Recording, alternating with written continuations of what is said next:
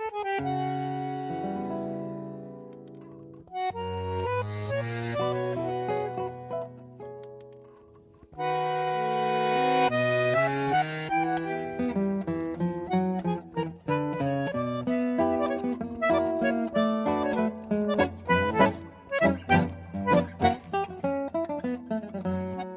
جغرافیای داستان این شماره کتاب شنبه رو میشنوید. با معرفی رمان درخشان ژان کریستوف.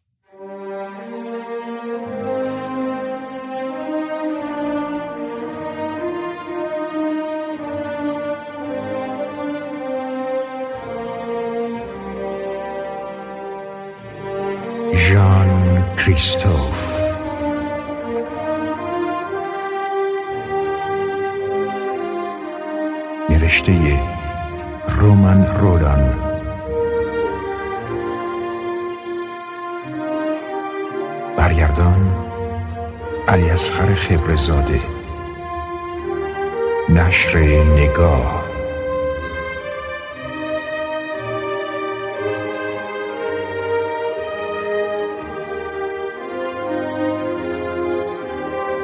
با صدای علی عمرانی.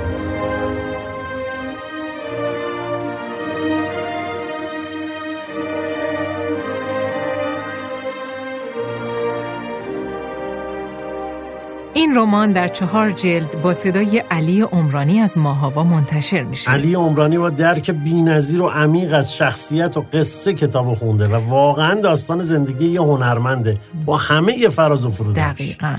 و یکی از شاهکارهاییه که از ماهاوا منتشر میشه. که میشه یه فصل زمستون رو باهاش گذروند و از این صدا لذت برد. با اینا زمستون رو سر می‌کنم. و اولین باره که قراره که از ماهاوا منتشر بشه.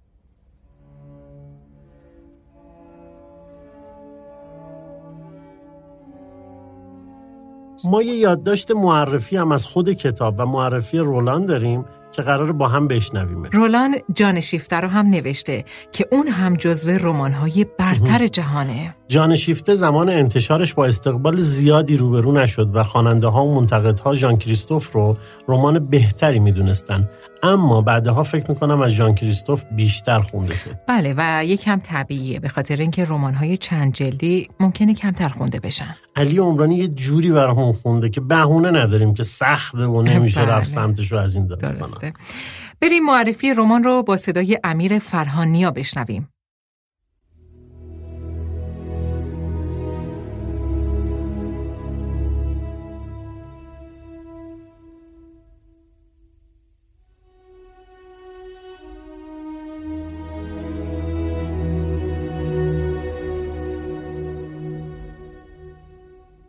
ژان کریستوف اثر رومن رولان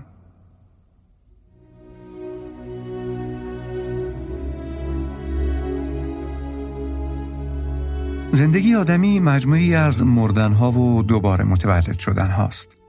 این گفته رومن رولان بیشتر از هر چیزی توصیف دقیق و عمیقی از رمان مهم ژان کریستوفه. رولان در نیمه دوم قرن 19 به دنیا آمد و در نیمه دوم قرن بیستم هم از دنیا رفت.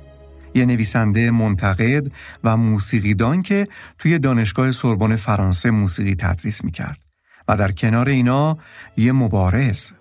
میانسالی رولان همزمان با جنگ جهانی اول بود.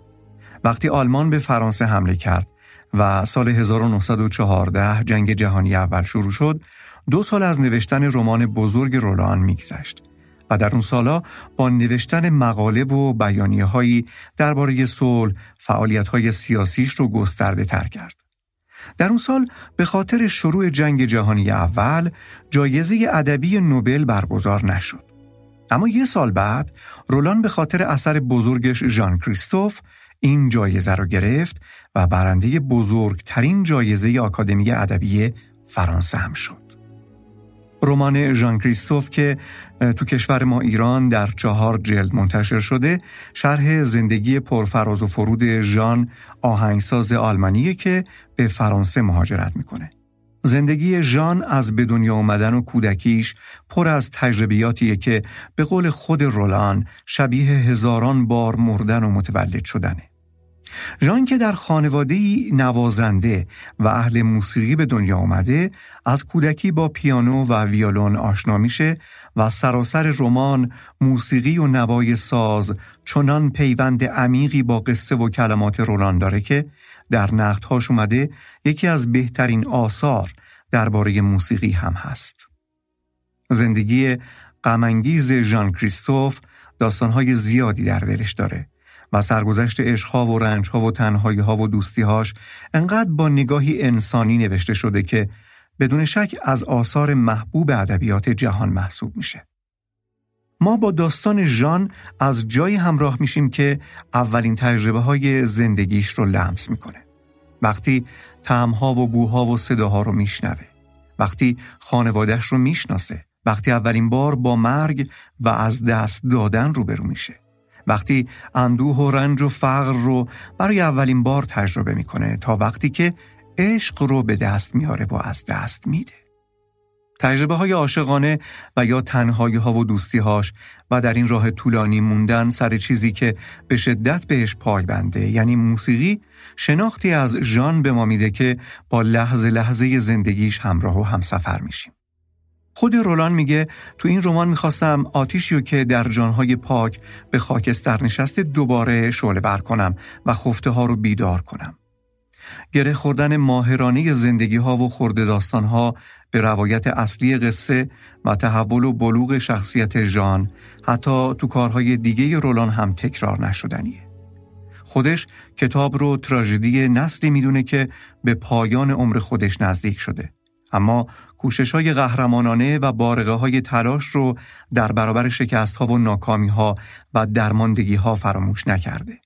ژان کریستوف خودش رو مسئول سرنوشتش می‌دونه و تمام زندگیش رو وقف موسیقی می‌کنه و میشه گفت از بخشی از زندگی خود رومن رولان بیرون اومده. رولان دوره ای رو در زندگیش گوشگیری و انزوا پیشه می‌کنه و دقیقا در همون دوره شروع به نوشتن این رمان می‌کنه.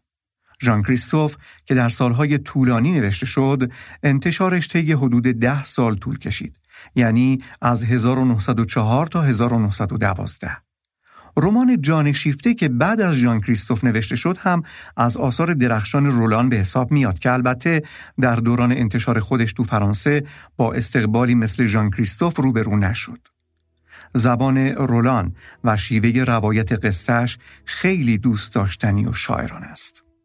این کتاب به تازگی از ماهاوا با صدای علی عمرانی منتشر شده و علی عمرانی با درک بینظیرش از این کتاب و شخصیت خود ژان کریستوف راوی دوم این قصه بعد از رولانه. اجرای این کتاب و شنیدنش لذت بخشه و شبیه همون نوای موسیقی میمونه که در خود اثر رولان مدام نواخته میشه و لذت همراهی با کتاب رو دوچندان می‌کنه.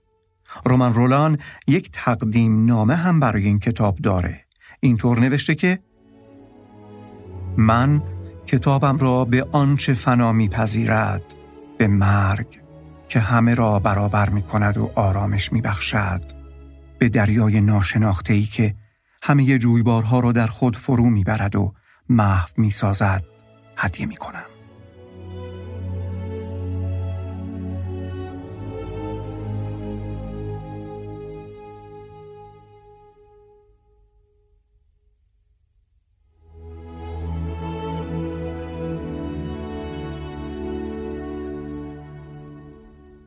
این شماره رو می‌خوام تقدیم کنم به قهوه ها و نون توستا و چایی ها و برخی نوشیدنی های فلان فلان شده فرانسوی که همراه لحظه ها و روزهای ما هستن. شعر میگم من چطور بودلر درباره ابرها شعر بگم و من در نوشیدنی های فرانسوی نگم. آقا یه لحظه شعر خودتو با بودلر مقایسه کن خواهش هر کسی بالاخره از یه جایی باید شروع کنه دیگه. حالا چرا داری به اینا تقدیم می‌کنی؟ روز جهانی قهوه اسپرسو و نون توست فرانسوی چای فرانسوی دیگه. چیکار کنم؟ واقعا باید از روی تک تک دونه های قهوه خجالت بکشی که نمی‌دونی روزشونه C'est si bon de partir n'importe où, bras dessus, bras dessous, پروین می‌دونی چی شد که آدما فهمیدن قهوه رو میشه خورد؟ نه چطور شد؟ ببین یه چوپانی گوسفنداشو می‌بره چرا؟ سالهای سال قبل یک روز می‌بینه که گوسفنداش خیلی خوشحال و در حال رقص میره می‌بینه یه گیاهی رو خوردن که اینطوری شدن. خودش هم از اون گیاه می‌خوره و می‌بینه حالش خیلی خوب شد. حتی شبم خوابش نمی‌بره از همونجا می‌فهمن که اینا قهوه است و میشه خوردشون. اما من فکر می‌کنم یه چیز دیگه خوردم. نه واقعا قهوه است. خاطرت جمع. گوسفندی که یه چیزی خورده رقصیده قطعا قهوه نخورده بابا تاریخچه است دیگه اینا تاریخ نگار اشتباه کرده دیگه قهوه که گوسفند رو به رقص در نمیاره من ضبط تموم شد میرم یه قهوه میدم به یه گوسفند تا تو ببینی میرقصه. گوسفند از کجا من؟ دارم من دارم اوه. چرا تو باید گوسفند داشته باشی هر آدمی بالاخره یه ایتور چیزایی با خودش داره تو زندگی نگران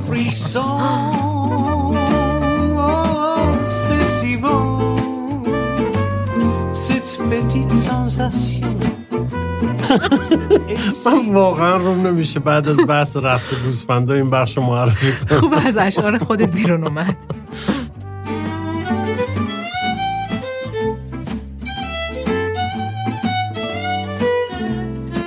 بخش سوم یادداشت‌های کامو که بین سالهای 1951 تا 1959 نوشته شده یک نام است.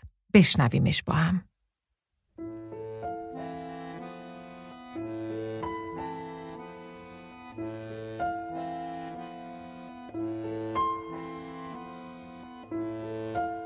بخش سوم. 15 فوریه 1953 نامه به پیر برگر.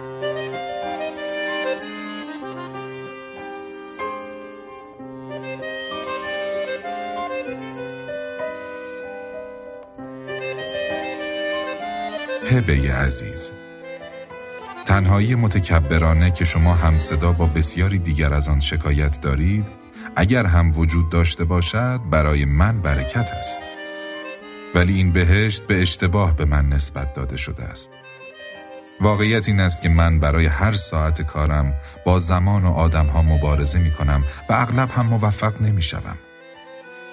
شکایتی ندارم. زندگی من همین است که ساختم و خودم نخستین مسئول پراکندگی و ریتم آن هستم. امروز برای برآمدن از عهده همه کارها باید سه زندگی و چندین قلب داشته باشم. من آن گونه که آرزومندم وقت مادی و به ویژه فراغت درونی برای دیدار دوستانم ندارم. وقت ندارم برای مطبوعات بنویسم. من برای بیمار شدن هم نه وقت دارم و نه فراغت درونی. وقتی بیمار می شوم زندگیم زیر و رو می شود و هفته ها طول می کشد تا عقب ماندگیم را جبران کنم. وانگهی. چند سالی است که آثارم برای من آزادی به بار نیاوردند مرا اسیر کردند. اگر ادامه می دهم برای این است که کار دیگری از من بر نمی آید و آن را به همه چیز حتی به آزادی حتی به خردمندی یا به خلاقیت واقعی و حتی آری به دوستی ترجیح می دهم. بنابراین به این زندگی عجیب ادامه می دهم و باید بهایش را پرداخت کنم. چون خودم اجازه دادم که گذشتم مرا به این زندگی سوق دهد.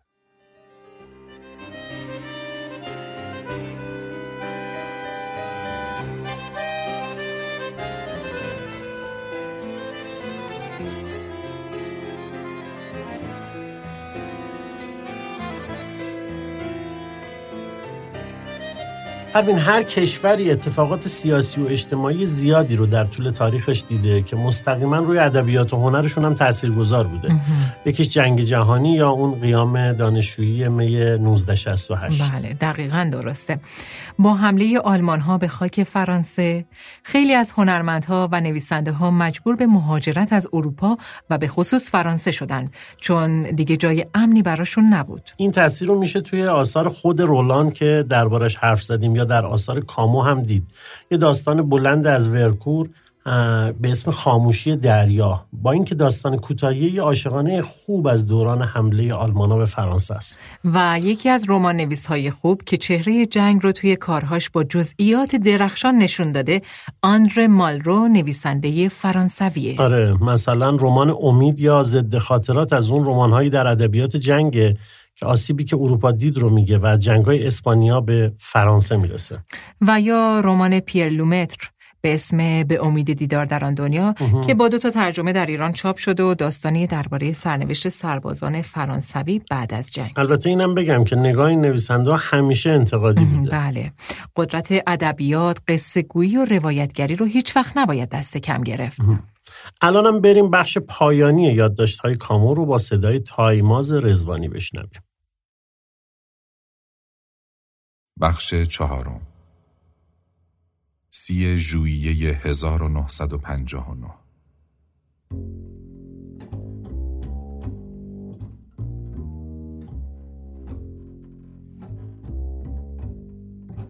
تمام روز تنهایی. کار نیمه تمام. شب پیش ناباکوف بودم. در بازگشت از جلوی اگلون میگذرم. نام عام را روی تابلوی نئون می‌بینم وارد می شوم. من یازده سال پیش با او خوشبخت بودم.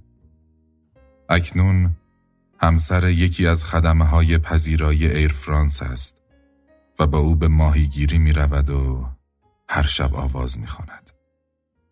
فردا بعد از ظهر نیم ساعتی به دیدن من می آید. در روشنایی روز رد گذر یازده سال را می بینم.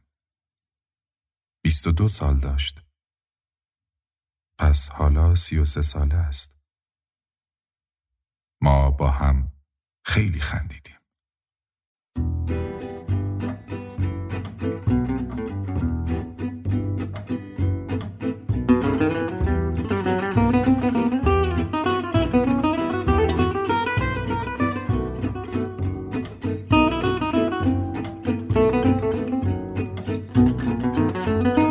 موسیقی که میشنوید از فیلم نیمه شب در پاریس وودی آلنه یک سفر در زمان و نشستن توی کافه های پاریس به. کنار همینگوی، فیتزجرالد، جیمز جویس و سالوادور دالی و هنرمنده و نویسنده های دوران طلایی. همینگوی توی دهه 1920 توی پاریس زندگی می‌کرد. کتاب پاریس جشن بیکران رو هم توی همون دوران نوشت و زندگی توی پاریس روی اون خیلی تاثیر گذاشت. چه فیلم درجه یکی هم بود این نیمه شب در پاریس که یادی هم بکنیم از مدیر فیلمبرداری ایرانی اصلش داریوش خونجی که بله، کارش بله. بسیار شاهکار بود. واقعا. البته اینم بگم که این یه سگانه بود در وصف اروپا که توسط وودی آلن ساخته شد که ویکی کریستینا بارسلون و برون با عشق که در واقع هر کدوم از اینا توی یکی از شهرهای اروپایی ساخته شد و هر سهشون بسیار بسیار شاهکارن جورج اورول هم که اتفاقا کتاب 1984ش در ماهاوا با صدای علی عمرانی صوتی شد توی همون روزا پاریس بوده. اینو پیرو بحث گفت البته آره سیوم نوامبر که میشه نهم آذر ماه تولد وودی آلنه که امسال وارد هفتاد و هشتمین نه نه نه هشتاد و هفتمین هشتاد و سال هفتم، بله. زندگیش میشی ماشاءالله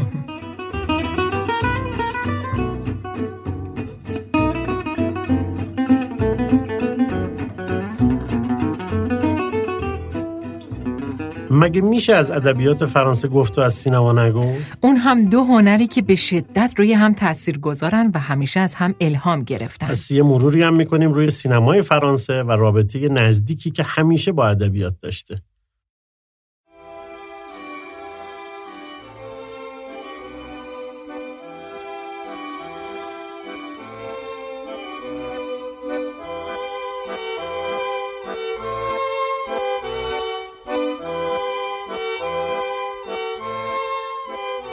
سینما با دستگاه سینماتوگراف برادران لومیر در پاریس اختراع شد.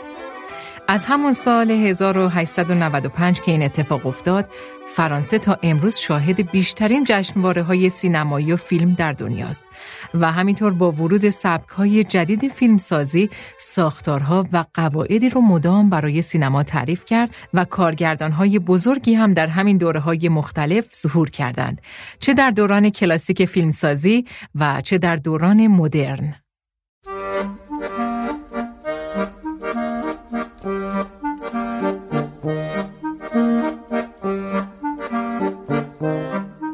درسته که در دوران جنگ جهانی دوم فرانسه بودجه بسیار زیادی رو که باید صرف فرهنگ و تولید فیلم می‌شد از دست داد و در اون دوره آمریکا صنعت فیلمسازی رو دست گرفت. اما در دهه 50 و 60 یکی از مهمترین اتفاقات سینما در فرانسه شکل گرفت و اونم موج نوع سینمای فرانسه بود. جنبشی که از نشریه کاید و سینما اتفاق افتاد و شکل گرفت. فیلمسازای این دوره ادبیات رو که منبع مهم اقتباس بود کنار گذاشتن. تمایلات جوانها و عشق آزاد در این فیلم ها ظهور کرد و در فرم و داستانگویی اتفاقهای تازه ای افتاد تا نسل تازه ای چهره خودشون رو در سینما روی پرده پیدا کنند.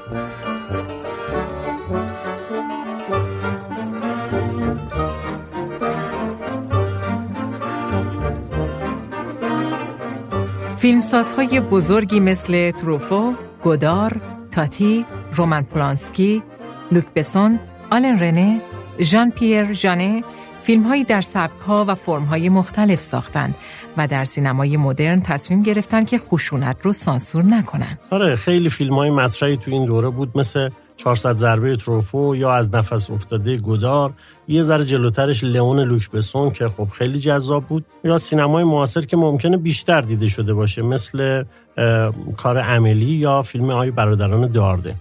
البته این توضیح رو ما قبلا دادیم که فرانسه به خاطر اینکه بستر امنی رو برای آرتیست های دنیا فراهم می‌کرد خیلی از فیلمسازهای شاخصی که به زبون فرانسوی کار کردن در واقع خودشون اصالت فرانسوی نداشتن.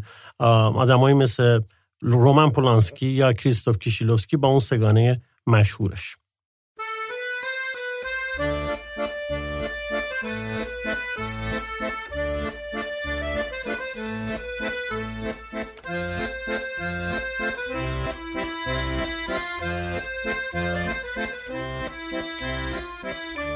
پروین انگار نمیشه سینما و موسیقی رو از هم جدا کرد. در کنار این فیلم ها و آثار ادبی بزرگ و موزیسین هایی هم بودن که یا از ادبیات تاثیر گرفتن یا روشون تاثیر گذاشته شده. دقیقا. من که عاشق موسیقی فرانسوی هم. من یه یادداشتی نوشتم درباره تاثیر همین شاخه های مختلف ادبی و هنر که می‌تونیم با هم بشنویمش.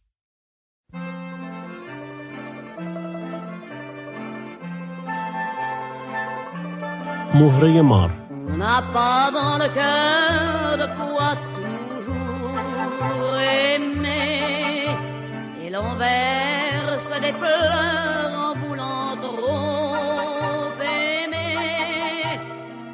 هیچ مهره ماری اتفاقی نیست. هر آدمی که روزگاری مورد نفرت عام قرار می گرفت جایی در کائنات براش مهره ماری تعبیه می شد تا بدرخشه نابغه احمق همچنین سرنوشتی داشت. در واقع شاهنور واقعیناک آزناوریان هیچ مهره ماری نداشت. نه صدای جذابی و نه سیمای جذابی. به قول خودش دقیقا یکی بود مثل مردم. مردم معمولی معمولی.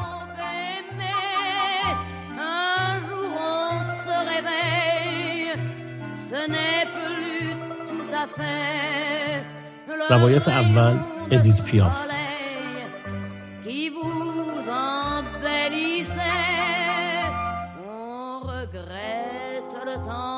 از نوجوانی در پاریس شهر آهنگین اشاق دلباخته موسیقی شد و شروع به نواختن پیانو کرد. هیچ کس هیچ وقت اونو تحویل نمی گرفت و همه به چشم یک مهاجر بی استعداد به اون نگاه می‌کردن که هیچ ویژگی خاصی نداره. اما دقیقا همین وجه از زندگیش باعث شد تا ادیت پیاف خواننده افسانه‌ای فرانسوی ها اونو به درگاه خودش دعوت کنه. ادیت که خود نیز مادر و پدری غیر فرانسوی داشت از خیلی جهات با شاهنور که به دلیل سخت بودن تلفظش همه شارل صداش می‌کردن همزاد پنداری می‌کرد. کم کم شارل با حلقه های رفقای پیاف نیز آشنا شد که یکی از مهمترین اونها ژان کوکتوی مشهور بود. کوکتو که خود یک خوره کتاب بود خیلی زود شارل رو به ادبیات آلوده کرد تا شخصیت او عمق بیشتری پیدا بکنه.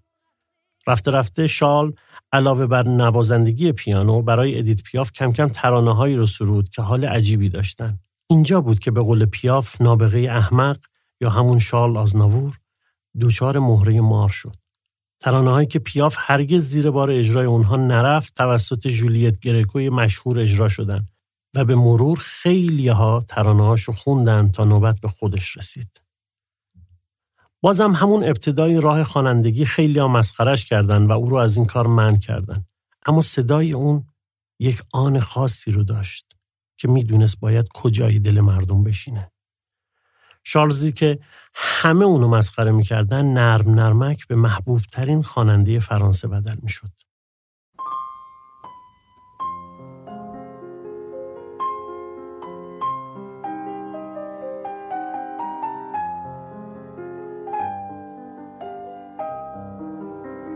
روایت دوم فرانسوا تروفو Je vous parle d'un temps que les moins de 20 ans ne peuvent pas connaître.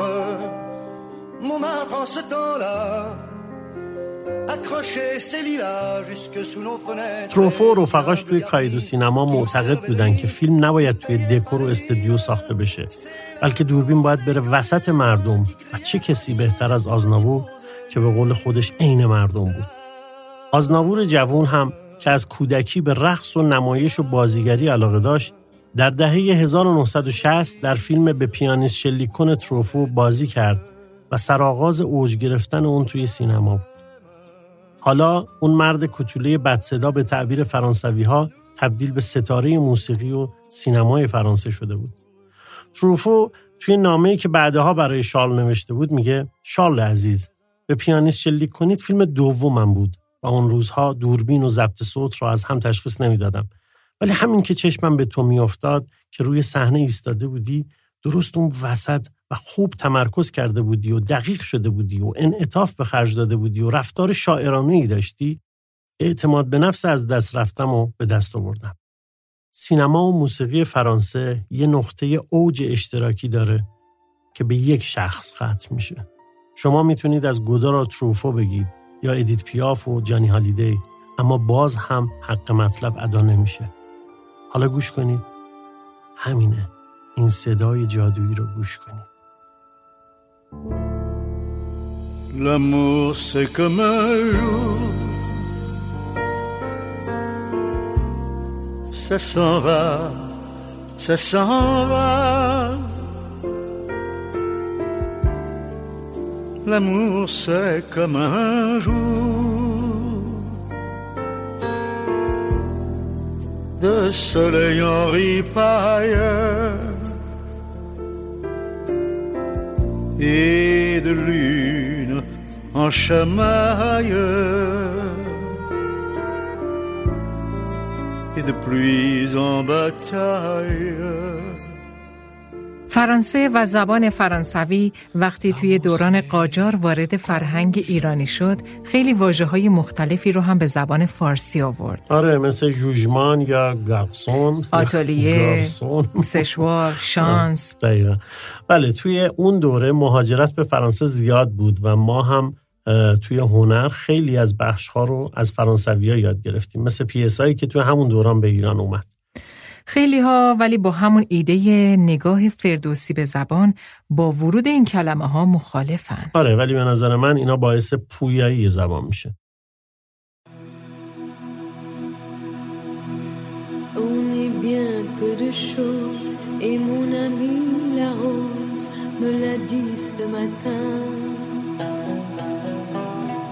À l'aurore, je suis née, baptisée de rosée.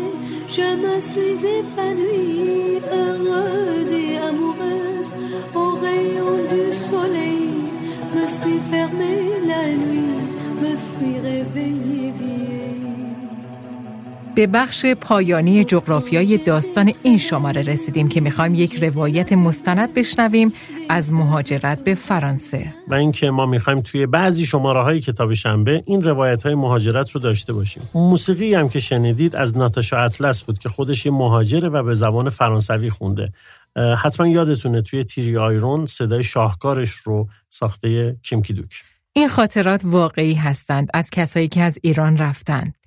توی این شماره به خاطر موضوعمون که درباره ادبیات فرانسه بود، یک روایت مستند داریم از یک دانشجویی که در پاریس زندگی می‌کنه و قراره با صدای سپیده مالمیر عزیز این روایت رو بشنویم. چقدر توی این سالا کلی از رفیقامون رفتن و الان چقدر دلمون تنگه بله.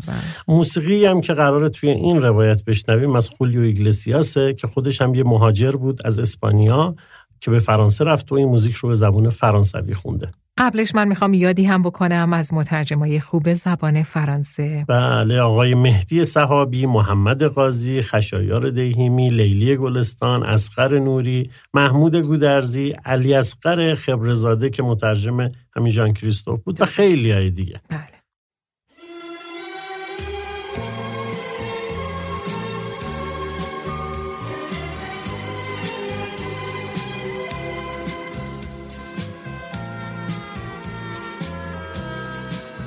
روایت های مهاجرت. کغولین نویسنده ریحانه آزریان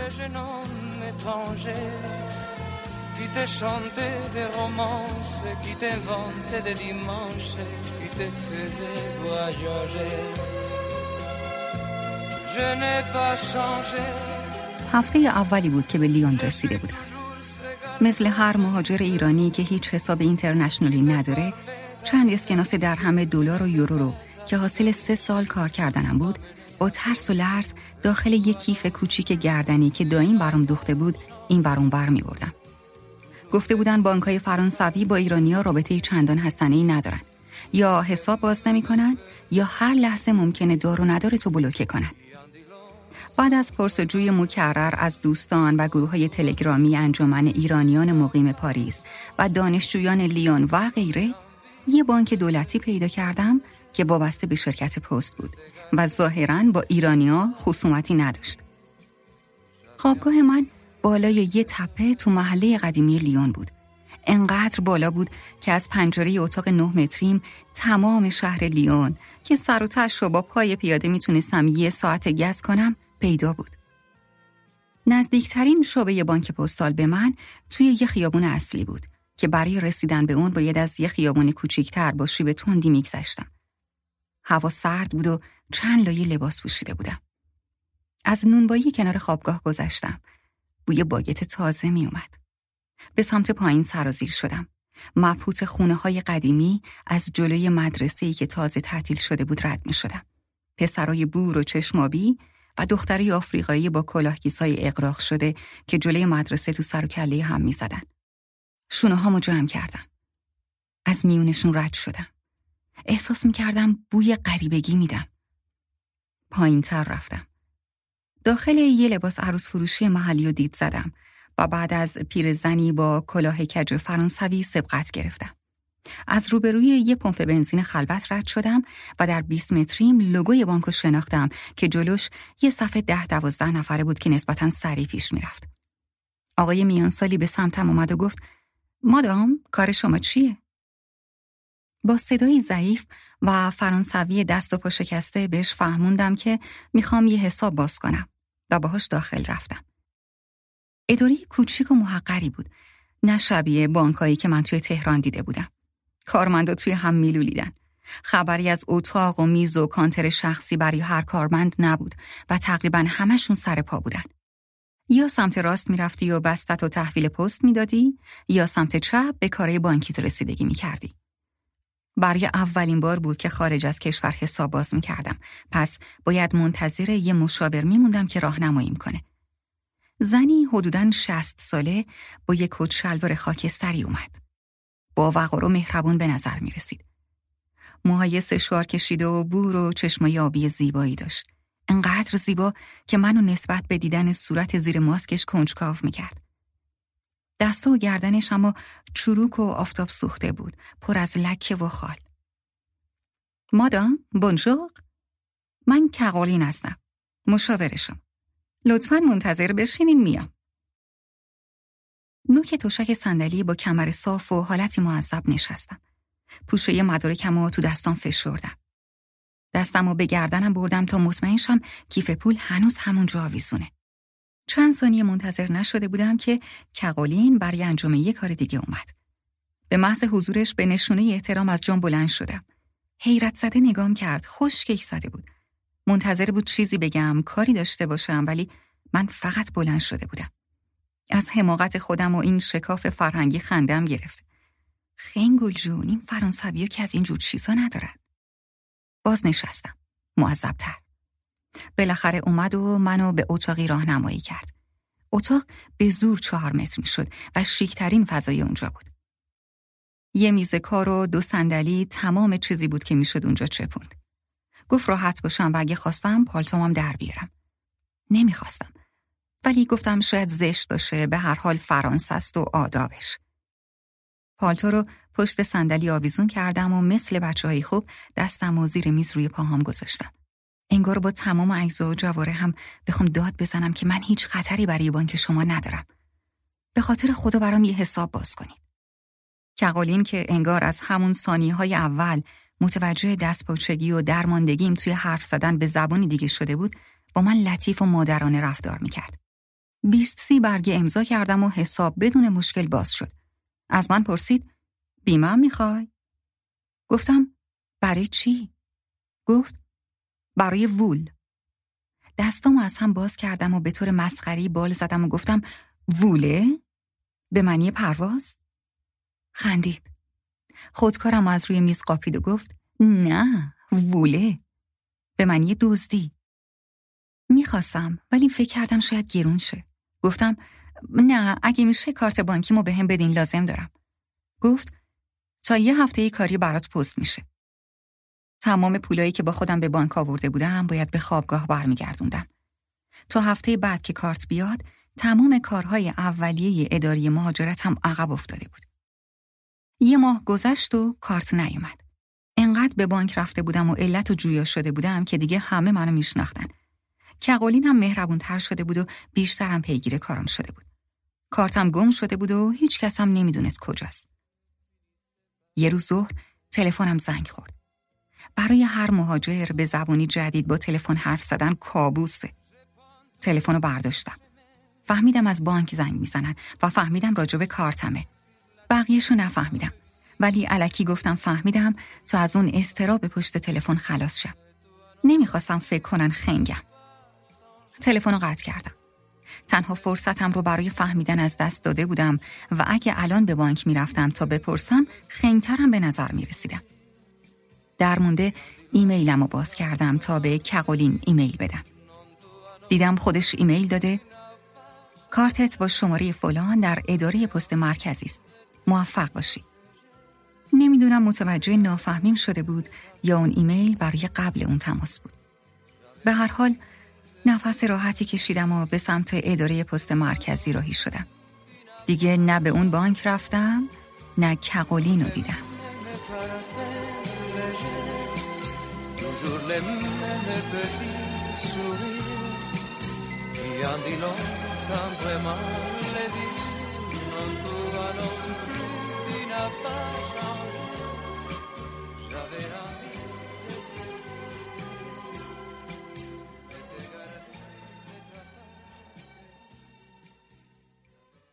معرفی کتاب های ماه ماهوا این ماه به خاطر شب یلدا همش داستان داریم. با کی داستان داریم؟ نه داستان داریم.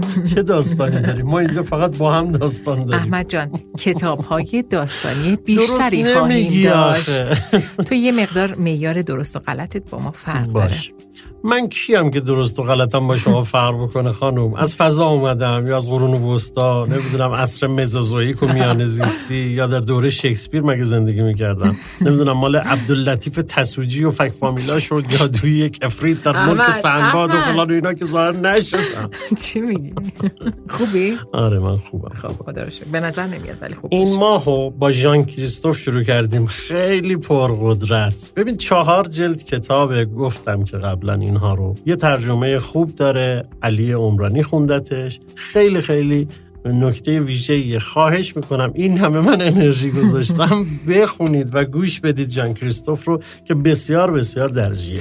یه کتاب داستانی دیگه هم داریم به نام آن مادران این دختران. یک رمان خوب از بلقیس سلیمانی با صدای شرگان انبرزاده به من گفتن تو این و احمد ماهابا داره یه نمایش صوتی بسیار بله، ویژه تولید می‌کنه. من خودم یکی از ستارگان ویژه ببخشید. بله. یه کار کلاسیک پرپرسوناژ که به وقتش حسابی در اونش حرف می‌زنیم.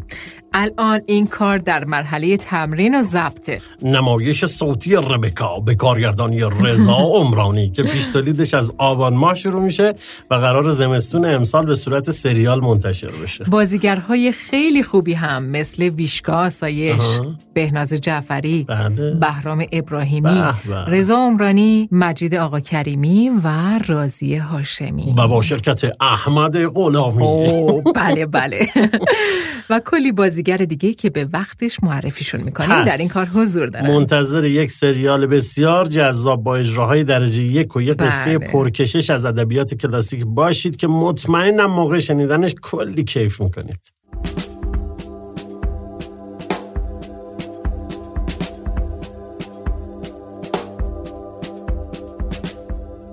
رسیدیم به بخش داستان ماه این شماره که مثل دو شماره گذشته یک داستان ایرانی داریم که با صدای شرگان انورزاده میشنویمش.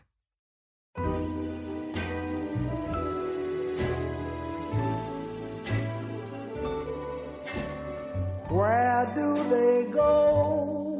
داستان ما Smoke rings I blow each night. من و شیما نویسنده الهام نظری? Those circles of blue and white.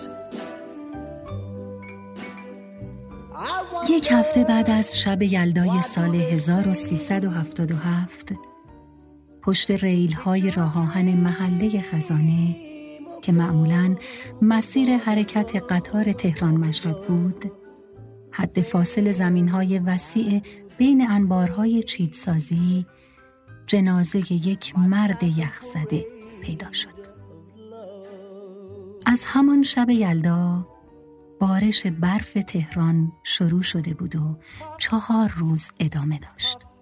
بعد یک سرمایه شدید آمد و برف باریده شده را در تمام پیاده روها و باغچه ها و زمین های آسفالت خیابان به یخ تبدیل کرد. جنازه یک مرد حدوداً چهل ساله با موهای جوگندمی و قدی متوسط و بدنی نه لاغر و نچاق بود و کاملا لخت دمر روی برف ها افتاده و صورتش در برف یخزده فرو رفته بود صورتش از شدت یخزدگی سخت شناسایی شد و تمام کمر تا پایین پاهایش رد آسیب های بدنی بود روی کمر و پشت ساق پاهایش از شدت سرما دچار سوختگی شده بود و پوستش در جاهایی شکافته بود. یک دستش زیر شکمش توی برف ها مانده بود و دست دیگرش با زاویه کنار صورتش افتاده بود. بازویش از برف بیرون بود. اما انگشت ها توی برف گیر کرده بود. زیر بازوی سمت راست که از برف بیرون بود یک قرمزی داخل برف پیدا بود و یک لایه یخ شفاف رویش را پوشانده بود. بعد از بیرون آوردن جنازه مرد مشخص شد آن قرمزی یک انار بود که کنار صورتش زیر بازویش افتاده بود و یخ زده بود. آن سال من ده سالم بود و هنوز برادرم به دنیا نیامده بود و تک فرزند بودم. همسایه دیوار به دیوار ما شیما و مادرش سهر بودند که همراه مادر بزرگش زندگی می کردند. شیما هم خواهر و برادر نداشت و یک سال از من بزرگتر بود. ما تمام روز را با هم می گذراندیم. با هم مدرسه می رفتیم و بعد از مدرسه هم دوباره با هم بودیم. مادر بزرگ عجیبی داشت. داستانهای ترسناک از خودش سرهم می کرد و برایمان تعریف می کرد. مدام ما را پی پیدا کردن چیزهایی میفرستاد که اصلا وجود نداشتند. یک سری خاطره از ارواح هم داشت توی روستایی در عراق که کودکیش را آنجا گذرانده بود. یک بار به خاطر همین داستانها من آنقدر ترسیدم که یک هفته شبها بی اختیار خودم را خیس می کردم. مادر بزرگ شیما سرطان داشت و تمام موهای صورت و سرش به خاطر مراحل درمان ریخته بود و برای همین چهره اش هنوز با جزئیات در خاطرم مانده. سهر به مادرم گفته بود به خاطر رفتارهای عجیب مادرش تا وقتی که سر کار است شیما خانه ما بماند و ساعت چهار که برمیگشت شیما را از خانه ما می برد و گاهی من هم همراهشان می‌رفتم. مادرش صبح تا بعد از ظهر در کتابخانه دانشگاه تهران کار می‌کرد و بعد از ظهرها فال قهوه می گرفت و مشتری های زیادی هم داشت. یادم هست دخترهای جوان می‌گفتند فالهای عاشقانه اش کاملا درست از آب در می آید و من هم همیشه دلم می‌خواست در همان سن و سال برایم فال عاشقانه بگیرد. بعضی شبها که خانه شیما میماندم مادرش قصه رمانهایی که در کتابخانه دانشگاه خوانده بود را برایمان تعریف می‌کرد. من آن موقع نمی‌دانستم از چه نویسنده های خوبی برایمان قصه تعریف می کند. البته کمی تغییرشان می‌داد. اما من اولین بار داستان هملت و لیرشاه شکسپیر، آرزوهای بزرگ چارلز دیکنز، بیگانه ای در دهکده مارک توین، شد، منسفیلد پارک جین آستین و داستانهای کوتاه آمریکای لاتین و هکل بریفین را از قصه های شبانه سحر شنیدم. از آن موقع بود که همیشه دلم می‌خواست من هم در کتابخانه دانشگاه تهران کار کنم و دوست داشتم شبها مامان برایم داستان تعریف کند. حس می کردم شیما یک گنج بزرگ در خانه دارد که من ندارم. مامان داستان تعریف نمی کرد. فال عاشقانه بلد نبود و توی باغچه کدو سبز و تروبچه نمی کاشت. اینها برای من خیلی غمانگیز بود. الان فکر می کنم آن خانه خانه سه زن زیبا بود. مادر بزرگ به خاطر پیری و بیماری شکسته شده بود اما زیباییش پابرجا بود. سهر همیشه یک خط چشم مشکی دور چشمهایش می‌کشید که به چشمهایش شادابی می‌داد و از همه زنها متفاوتش می‌کرد. یک بار مداد چشمش را کش رفتم و روی چشمهای خودم امتحان کردم.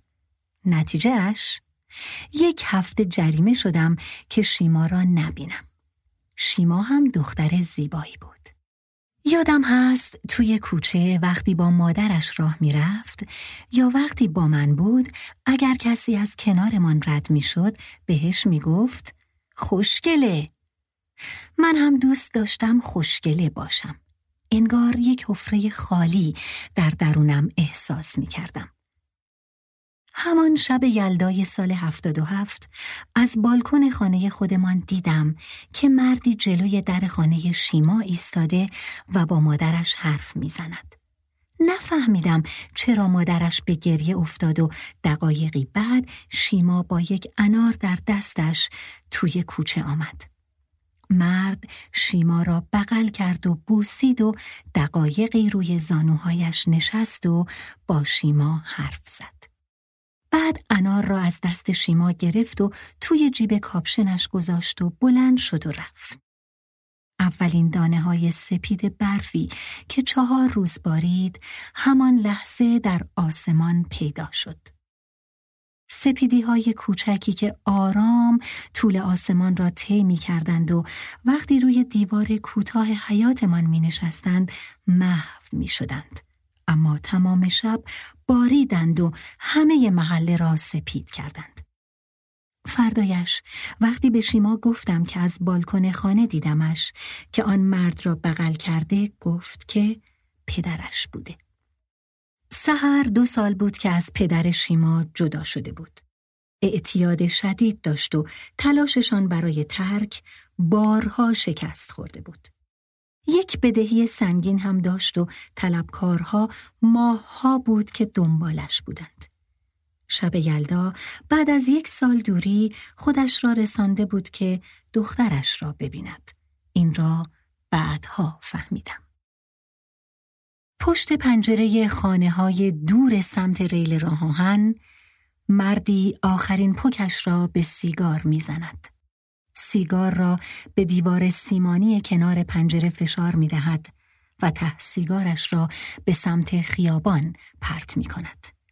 سینه لختش را در سرمای شب اول دیماه سال 1377 میخاراند و طعم تلخ سیگار را با آب دهانش جمع می کند و از طبقه سوم خانه قدیمی بازسازی شده اش پایین می اندازد. وقتی صدای بچه هایش را می شنود که به سرمایه اتاق اعتراض می کنند، می خواهد پنجره را ببندد اما در آن طرف ریل ها دو مرد را می بیند که شبیه شبه در تاریکی و سرما چیزی روشن را روی کولشان گذاشته اند و دور می شوند. چشمهایش را باز و بسته و تار و روشن می کند تا از کنارشان سر درآورد. اما همان لحظه قطاری رد می شود و او بیحوصله از انتظار برای عبور قطار پنجره را می بندد و می رود. آنها دو نفر طلبکارهای پدر شیما بودند که فقط به قصد ترساندنش و نه به قصد کشتن او را کاملا لخت کردند کتک زدند و در بین انبارهای چیتسازی در سرمای زیر صفر انداختند. او از سرما و ترس دچار ایست قلبی شد و یک هفته بعد جنازه اش پیدا شد.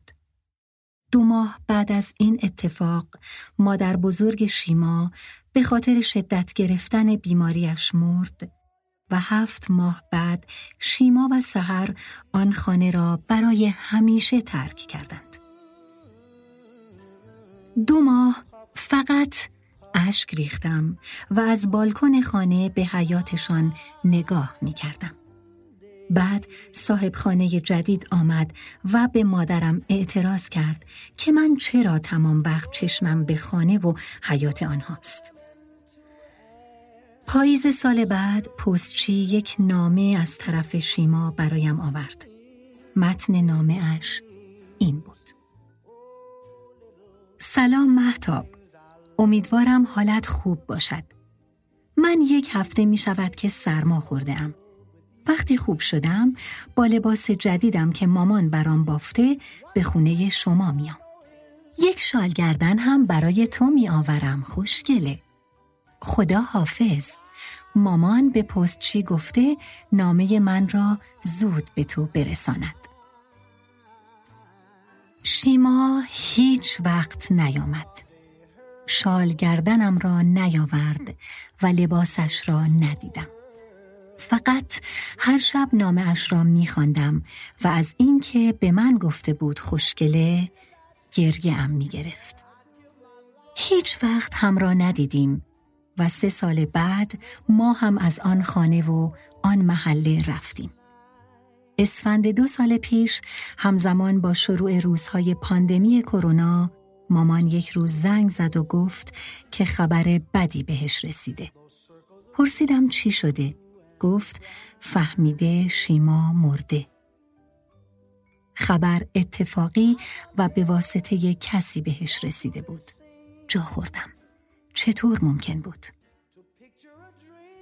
آن شب آخری که سحر برای خداحافظی به خانه ما آمده بود وقتی مامان برایش آرزوی دلخوشی کرده بود گفت به دلخوشی امید ندارد و بیشتر منتظر مرگ است و از ترس اینکه از سرطان بمیرد شبها تا صبح بیدار است. مادر و خواهرش را به خاطر همین بیماری از دست داده بود. شیما مبتلا به سرطان خون شد. بعد از دو دوره درمان رو به بهبودی یک شب زیر تلویزیون خانه دراز می کشد تا فیلم بروم با عشق وودی آلن را ببیند. فیلم که تمام می شود پای تلویزیون برای همیشه می خوابد. مامان توانست شماره سحر را گیر بیاورد. دو روز با خودم کلنجار رفتم تا بهش زنگ بزنم وقتی صدایش را پشت تلفن شنیدم و گفتم خال سحر منم محتاب دیگر چیزی بین ما نبود جز سکوت و بیست و سه سال فاصله که هر کلمه در برابرش بیمعنا و خاموش بود.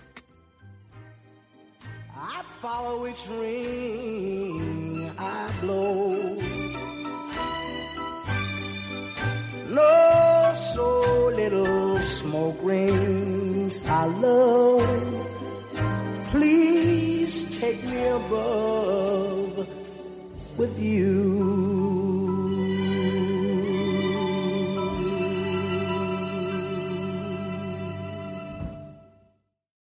موسیقی این داستان هم از موسیقی های جز سمکوک انتخاب شده بود. احمد پایان آذر ما شب یلدا رو هم در پیش داریم. امشب چه شبی؟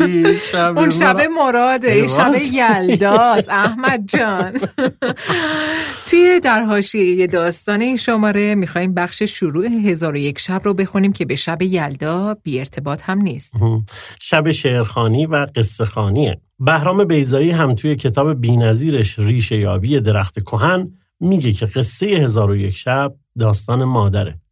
توی این کتاب ریشه یابی می‌کنه قصه این دو خواهر رو و خودش یک روایت بسیار شیرین از زندگی و ریشه های این قصه است که بخشش هم به شاهنامه و برمیگرده پروین اونجا که میگه سرشت این دو خواهر که داستانهای هزار و یک شب رو روایت می‌کنن از آب و پاییز و زمستون در چهره اونها نمود داره به همین خاطر می‌خوایم بشنویم ماجرای ورود این دو خواهر به قصر پادشاه رو و اینکه چرا و چطور قصه های هزار یک شب رو شروع کردن. بشنویمش با صدای زیبای رازیه هاشمی قطعه موسیقی هم که تو این کار هستش کرشمه ساخته حسین علیزاده است.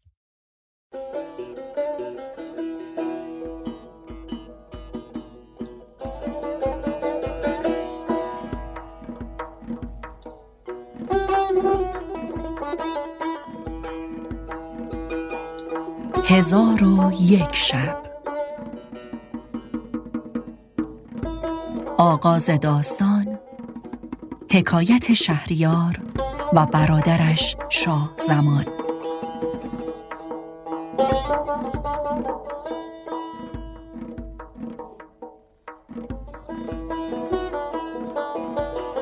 چون این گویند که ملکی از ملوک آل ساسان دو پسر دلیر و دانشمند داشت. یکی را شهریار و دیگری را شاه زمان گفتندی.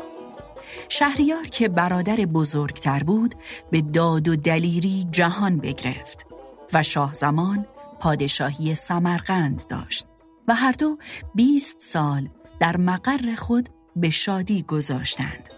پس از آن شهریار آرزوی دیدن برادر خود کرد. و وزیر را به احضار او فرستاد و شاه زمان با وزیر برادر از شهر بیرون شد. شب هنگام یادش آمد گوهری که هدیه برادر بود بر جای مانده. پس با غلامان به شهر بازگشت اما خاتون همسرش را دید که با غلامک زنگی در آغوش هم خفتند. ستاره به چشمش تیره شد. تیغ برکشید و هر دو را بکشت. همه روز شاه زمان از این حادثه اندوهگین بود تا به ملک برادر رسید. شاه زمان که پیوسته ناراحت و محزون بود زبان از گفتار در کشید و حال خیش به برادر باز گفت.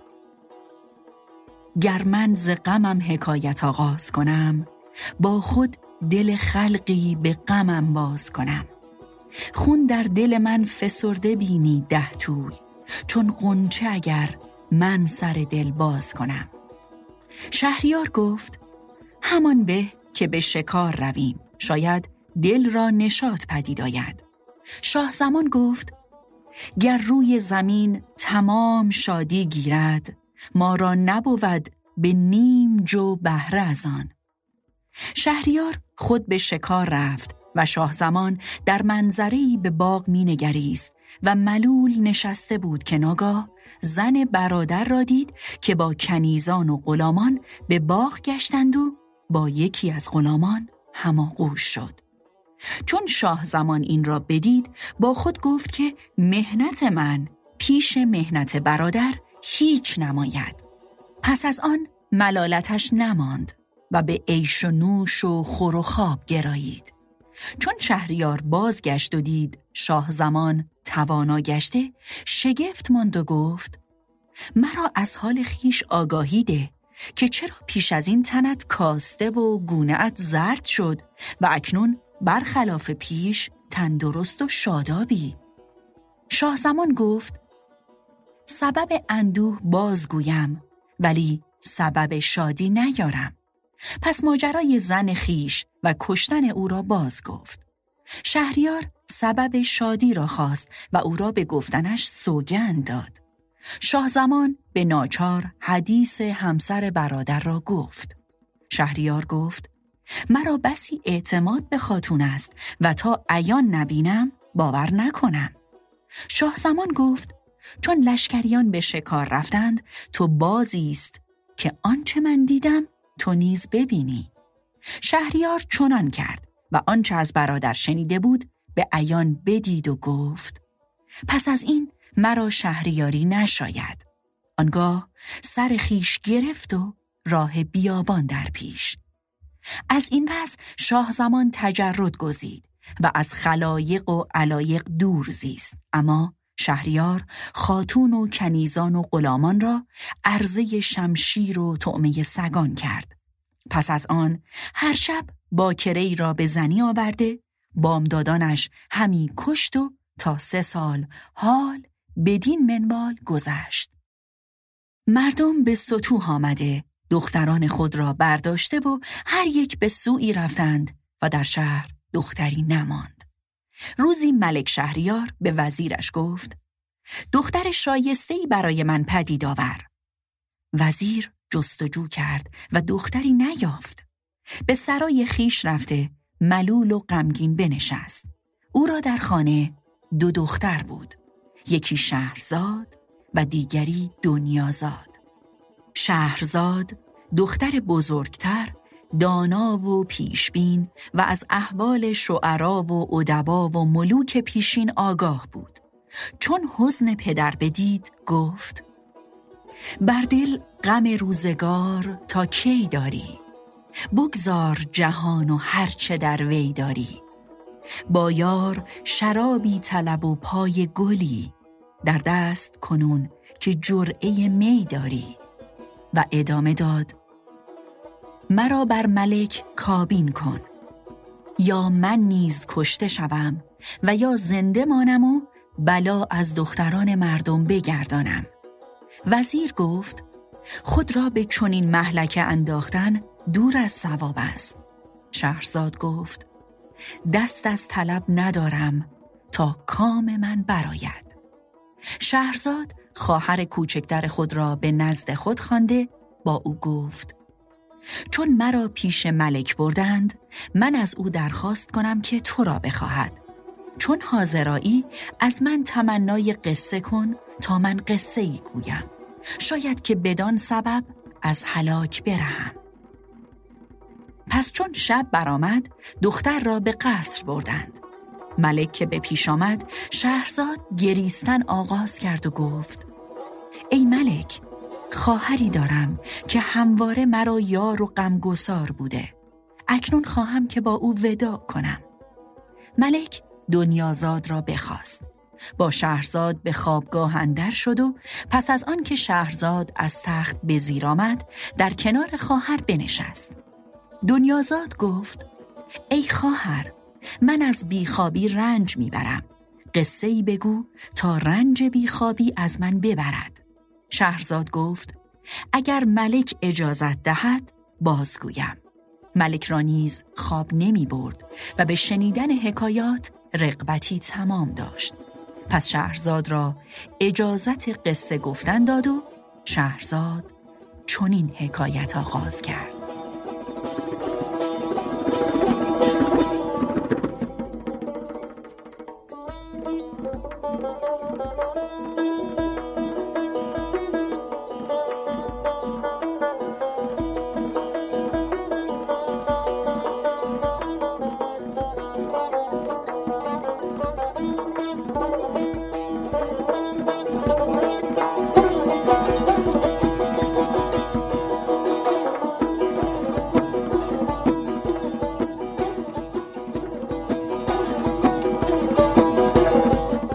یادآوا. به یاد احمد شاملو. 21 آذر تولد احمد شاملو شاعر معاصر ماست. احمد شاملو هم مترجم رمان و شعر فرانسوی بود و رمان مرگ کسب و کار من است که معرفیشم کرده بودیم. که اونم ترجمه کرده. البته در مورد ترجمه های شاملو همیشه حرف و حدیث زیاد. بله و به همین خاطر توی یادآوای این شماره با صدای خودش که یکی از اشعار ژاک پروه شاعر معاصر فرانسه رو می‌خونه یادی کردیم از این شاعر. بشنویم با هم.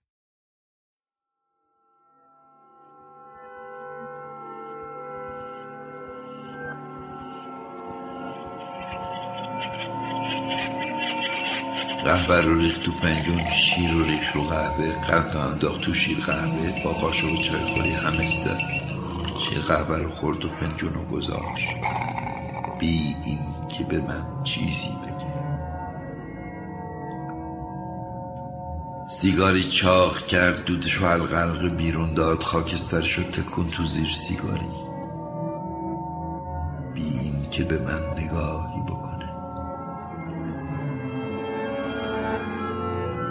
پا شد. گلاشو گذاشت سرش. بارونیشو تنش کرد چون که داشت میبارید. و زیر بارون از خونه رفت. بی یک کلمه بی یه نگاه.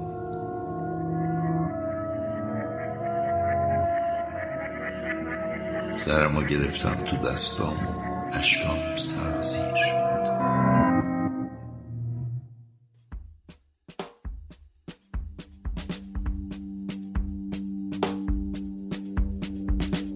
به پایان این شماره کتاب شنبه رسیدیم در هفته اول دی ماه در فصل جدید همراهتون خواهیم بود. توی برف احتمالا ما رو گوش می‌دید. برف کجا بود؟ دیگه برف تموم شد. اون مال زمستونه قدیم بود. من از استدیو زمین ماهاوا از شما خداحافظی می‌کنم. هفته اول دی ماه منتظرمون باشید. خدا, خدا نگهدار.